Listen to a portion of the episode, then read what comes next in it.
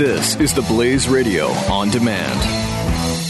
The experts at web.com want to build your business a successful website for free, just like we did for these current web.com customers. We've used and, and looked at other website designers, but there's nobody better than web.com. Web.com can build your website in as little as seven days free. Plus, we'll promote it on all the major search engines like Google, Yahoo, and Bing. If after 30 days you're happy, we'll continue to provide promotion, hosting, support, and maintenance, all for one low monthly fee.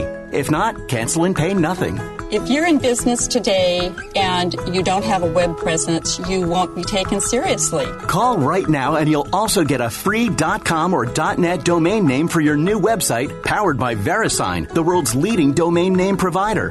Call 800 490 1099 or go to web.com slash radio. That's 800 490 1099.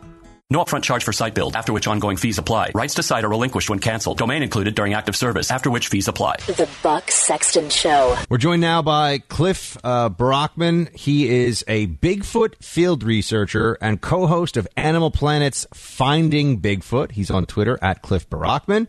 Cliff, great to have you. Oh, thanks so much for having me on. I appreciate it. All right. How did you get into the realm of being an official Bigfoot researcher, sir? Well, I guess uh, it started when I was a little kid because I've always been a little eccentric for sure. Um, you know, I grew up loving monsters and all that stuff. And, you know, I'm 45 years old, so I was growing up in the 1970s, blessed with such television gems as In Search of and all that sort of stuff. You know, the paranormal things I used to watch with the family, you know, Sunday nights whenever it was on. So I was always really interested in Sasquatches. But when I was in college, um, it, it kind of ter- took a new flavor for me because what happened was I ran across a journal book, like a book of scholarly papers collected uh, from a conference in British Columbia, written by anthropologists talking about the Sasquatch phenomenon from the perspective of cultural and physical anthropology. And that's when I started realizing, holy smokes, this isn't just any like sort of monster like Godzilla. These things might be real and that was way back in 1994, and I've been uh, out in the woods ever since. You can say. All right, so you know we're doing a lot of Halloween stuff today. We've talked about the history of vampire mythology and lore, some of the historical figures vampires are based off of. We also had somebody on talking about ghost stories and haunted places. Uh, to those who are just stalwart Bigfoot skeptics, Cliff what would you offer to just just open the door a little bit in their minds that there could be something to all this? Uh, please start to make the case. Well, I, I guess if I had to make the case for a skeptic, what the first thing I would do, I would invite him or her to examine their knowledge base about Sasquatches. What do they really know about the work that's been done before them? Um, because by and large, I find the skeptics to be the least informed people about Sasquatches the arguments they throw out, like, oh, there's not enough food. Okay, you can shoot that one down. There's plenty of food. There's no place for them to hide. Okay, you can shoot that one down. But those people clearly haven't spent any time in North American woods.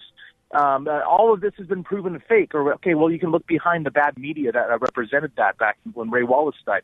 Um, I find that the skeptics are the least informed of all of us, uh, uh for especially for those um, professing an opinion on the matter.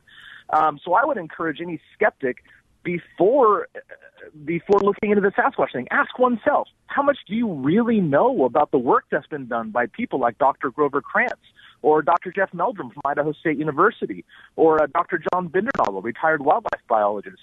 Like, how much do they know about the work that's been done? And, I, and if they're honest with themselves, they're going to say very little or nothing at all. Well, tell us where that research and where that work currently stands. What what are some of the uh, bits of evidence that, that are still sort of that have not yet been uh, either discredited or, or cast out? And, and what is the composite that we have? If there is such a thing as a Bigfoot, what is the composite of that creature? Well, basically, Sasquatches are a perfectly normal species of primate that happens to walk on two legs and live in North America. Um, it's as simple as that. There's no paranormal aspect to them. They don't blink in and out of existence. They don't ride UFOs. There's nothing like that. And treating them as a perfectly normal species of great ape, a lot like us, because we're a perfectly normal species of great ape. When you look at the collected data on the species, you have everything one would expect from perfectly normal species, except for one thing a type specimen, basically a dead one, proving that it's real. Um, we do have footprints. We do have um, hundreds and actually thousands, tens of thousands of eyewitness reports. Um, we have uh, possible scat samples that have not been tested, unfortunately, because who wants to test that crap? No pun intended. Um, but yeah, it- scat's a fancy so word for poop. more. Everybody, go ahead. exactly, exactly. Um, I, some some of the more compelling pieces of evidence is, of course, the 1967 Patterson Gimlin film, which, uh, despite uh, the media outcry, has never actually been disproven. And in fact, the people who look at it um, the, the most close, uh, the more more closely than others, like um, special effects uh, expert Bill Munns, they all walk away saying, "Holy crap! Either it's real, or I have no idea how they could have done that." Um, I think the footprint evidence is probably the most compelling hard evidence that can be examined by non-biased scientists because the footprint evidence shows uh, ape-like characteristics um, and, and human-like characteristics as well. But there's one particular piece of evidence based on the footprint evidence, which is uh, the, the, the, the flexibility of the mid part of the foot, which is an ape characteristic, not a human characteristic. That feature has been seen in the footprint evidence since 1958 and was only explained when the anatomist, Dr. Jeff Meldrum, wrote a paper about it in 1996. So, um, and again, I could go on about a lot of congruencies as well between the film and the footprints and other things that are happening, but I think those are two of the strongest pillars of evidence for the Sasquatch. So, so Sasquatch is the, is the preferred. That's the preferred nomenclature over Bigfoot, right? Well, really, you know, either one works totally fine. Sasquatch is um, an anglicized Coast Salish word. Um, uh, there's a white teacher up on the Chehalis Reserve in British Columbia. Um, his Indian friends were talking about these these large haired covered things out in the woods, um, and he couldn't spell their word for it, so he coined the word Sasquatch to make it easy for him to write about. And then, of course, Bigfoot was coined in 1958 when a log building crew cast the very first known Sasquatch footprint cast in uh, Northern California.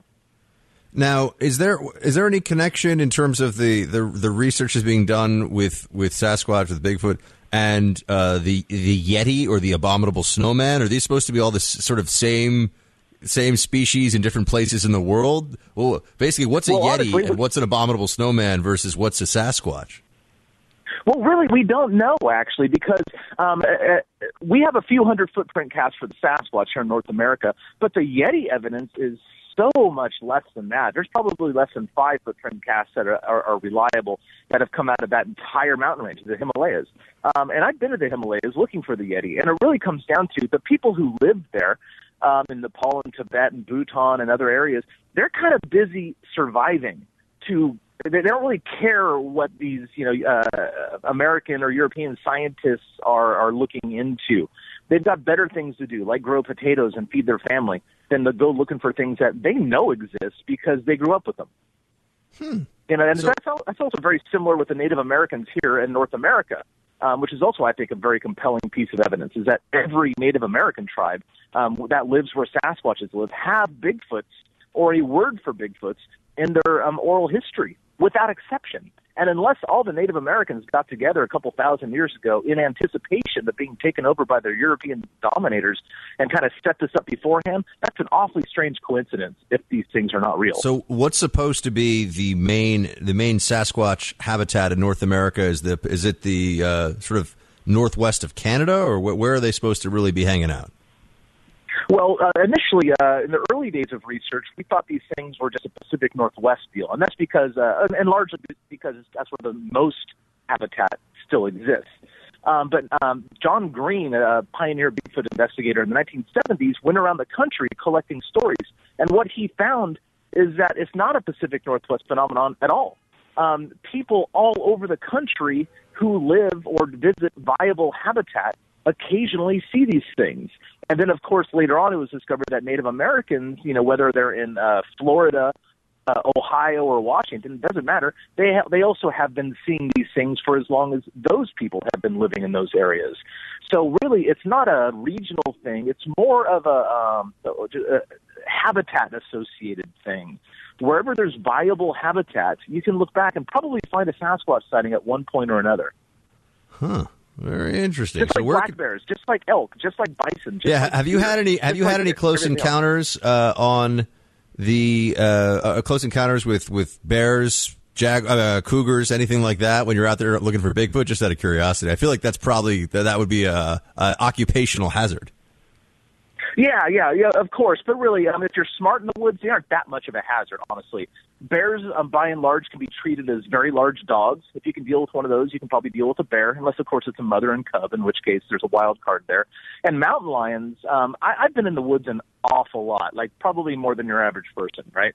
Um, I've seen two mountain lions in the last you know, I'm 45 years old, so I've seen two mountain lions in my entire life. I'm sure I've been watched by mountain lions dozens of times. But by and large, we're we're big animals. Human beings are just big animals, and all the other animals, including Bigfoots and bears and wherever else, know to stay away from us because we're bad news. All right. Well, Cliff, you got to promise us that if you get any ironclad evidence of Bigfoot, you got to come back on the show and tell us about it. Deal? Well, I guarantee you'll hear about it for sure. okay. Well, at least we'll hear about it. Cliff Barackman is a Bigfoot re- uh, researcher and co-host of Animal Planet's Finding Bigfoot. He is at Cliff Barackman on Twitter. Sir, we really appreciate you coming on talking to us. Thank you. Thank you so much for having me. The Buck Sexton Show. The experts at web.com want to build your business a successful website for free, just like we did for these current web.com customers. We've used and, and looked at other website designers, but there's nobody better than web.com. Web.com can build your website in as little as seven days free. Plus, we'll promote it on all the major search engines like Google, Yahoo, and Bing. If after 30 days you're happy, we'll continue to provide promotion, hosting, support, and maintenance, all for one low monthly fee. If not, cancel and pay nothing. If you're in business today and you don't have a web presence, you won't be taken seriously. Call right now and you'll also get a free .com or .net domain name for your new website powered by VeriSign, the world's leading domain name provider. Call 800-490-1099 or go to web.com slash radio. That's 800-490-1099. No upfront charge for site build, after which ongoing fees apply. Rights to site are relinquished when canceled. Domain included during active service, after which fees apply.